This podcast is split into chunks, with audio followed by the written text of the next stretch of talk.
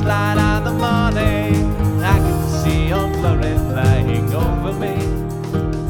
In the light of the morning. This is America on Par, a powerful punch of political punditry in a pithy podcast. I'm your host, Stephen Parr. Thanks for listening in.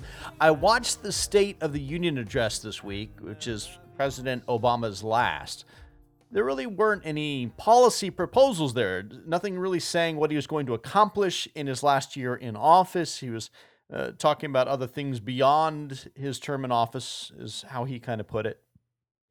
And I think that's mostly because the president doesn't think he can actually get anything done. He doesn't think there's anything that he wants to get through Congress that will actually get through Congress. So why bother wasting his breath? I, I think the president believes the partisan divide is too large to get anything done. And, and he actually mentioned that directly as a regret during his State of the Union address. It's one of the few regrets of my presidency that the rancor and suspicion between the parties has gotten worse instead of better. Few regrets. Interesting. There's a lot of things I think he should regret, but eh, look, that's fodder for another podcast. Let's let's just stay on the rancor. Which, by the way, I love that word. It reminds me of the monster that Luke Skywalker defeated. He, he shut the door on the rancor beast in Return of the Jedi but I may have just gotten a little nerdy. Sorry about that. All right. Well, it is pretty clear that the rancor beast, the petty divisiveness in Washington and the nation as a whole, is worse than it was even under George W. Bush. It's worse than it was under Clinton, and Clinton was impeached. It's certainly worse than it was under Bush 41 and Ronald Reagan. Reagan and Tip O'Neill, the Democrat Speaker of the House, actually worked together pretty well. So the question is whose fault is the increased vitriol and, and the rancor? There are a whole lot of folks in this chamber, good people, who, who would like to see more cooperation, would like to see a more elevated debate in Washington, but feel trapped by the imperatives of getting elected, by the noise coming out of your base. I know you've told me the noise coming out of your base. Oh, I see. So it's our fault. It's the Tea Party's fault. It's all those unreasonable American citizens who caused this problem. It's those pesky voters. It's us. It's you. It's me. We're the, we're the problem. So, does President Obama think he could have done anything as our president to have changed the tone of our politics. I have no doubt a, a president with the gifts of Lincoln or Roosevelt might have better bridged the divide. And I guarantee I'll keep trying to be better so long as I hold this office.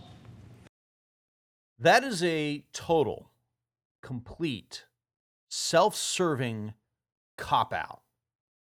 Only someone as great as Lincoln or Roosevelt could have made things better. Are you kidding me? It's bull. It's interesting because to me, there have been times in his past speeches where he said things that I truly believe could have improved cooperation between the parties. Things like when he said, We have to find a way to disagree without being disagreeable. He was right on that when he said there are no red states, there are no blue states, there's only the United States. Love that. A president who had acted as if those words were his true mission could have, would have changed the tone in this country. He didn't have to live up to the rhetoric of Lincoln or Roosevelt. He just had to attempt to live up to his own rhetoric. Instead, when he's given the opportunity to take the high road, he does this instead. Listen to what the president said to Matt Lauer the morning of the State of the Union address. So, when you stand and deliver that State of the Union address, in no part of your mind or brain can you imagine Donald Trump standing up one day and delivering a State of the Union address? Well, I can imagine it uh, in a Saturday night skit as if it was a joke. Okay. Well, Trump is currently leading the Republican nomination with support from about 35% of the party. The president's flippant remark there is an insult to all of those people. Again, the base, the rancor coming from the base, us. You do the math. His remark insulted about 28 million Americans.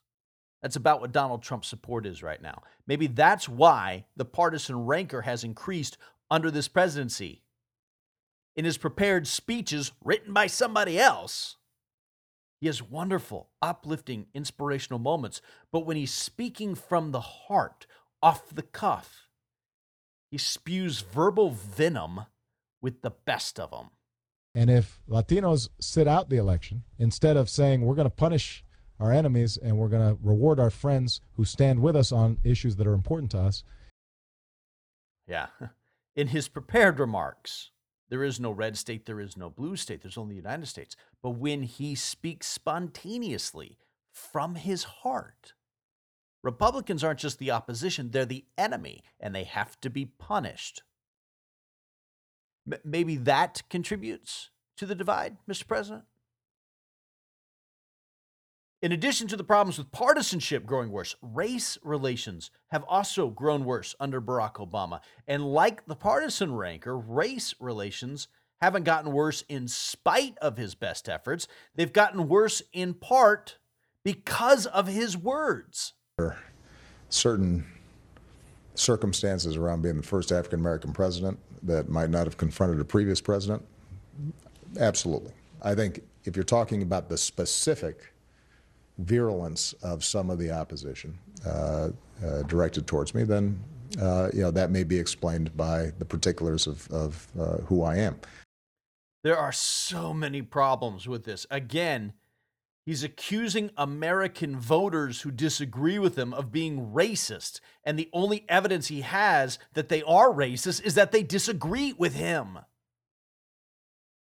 Excuse that people disagree with you because of your race makes it easier to dismiss the criticism, even when it's valid criticism. That's a problem. You may need to go back and listen to my podcast on failing criticism. I talk about this. It also ignores the fact that some of the people who voted against him because of race, if, if, there were some people who did that, there were also people who voted for him because of race. Is it only wrong to oppose someone for racial reasons? Isn't it also wrong to support someone for purely racial reasons? The people who voted for Barack Obama because he was black voted against John McCain and Mitt Romney because they weren't. Isn't that also a problem? Or is racism only a problem when it's leveled at you? In every racial flare up, in the last seven years, this president has always sided with the people who looked more like him. Facts be damned. He chose race over reason every time. From the Black Panthers patrolling polling places to the Beer Summit to Trayvon Martin to Michael Brown, race trumped reason every single time. I don't know, not having been there and not seeing all the facts, what role race played in that. But I think it's fair to say number one, any of us would be pretty angry. Number two, that the Cambridge police uh, acted stupidly. But my main message is, is uh, to the parents of uh, Trayvon Martin. Um, you know, if I had a son, he'd look like Trayvon. So what? Why, why even bring that up? Who does that help? Mr. President, when it comes to the increasing divides between Republicans and Democrats, between blacks and whites, events haven't simply unfolded around you beyond your control. They have deteriorated because of the words you chose to speak and the moments you chose to speak them. You are the leader of our country. We reached this moment in our nation's history because you led us here. Mr. President, I disagree with you. Not because your skin is darker than mine, but because your words are darker than mine. Thanks for listening. If you like these podcasts, please share them with your friends on Facebook and on Twitter. If you'd like to leave a comment, you can do so at my website, AmericaOnPar.com. I'm Stephen Parr, and I can still see Old Glory flying over me. In the first light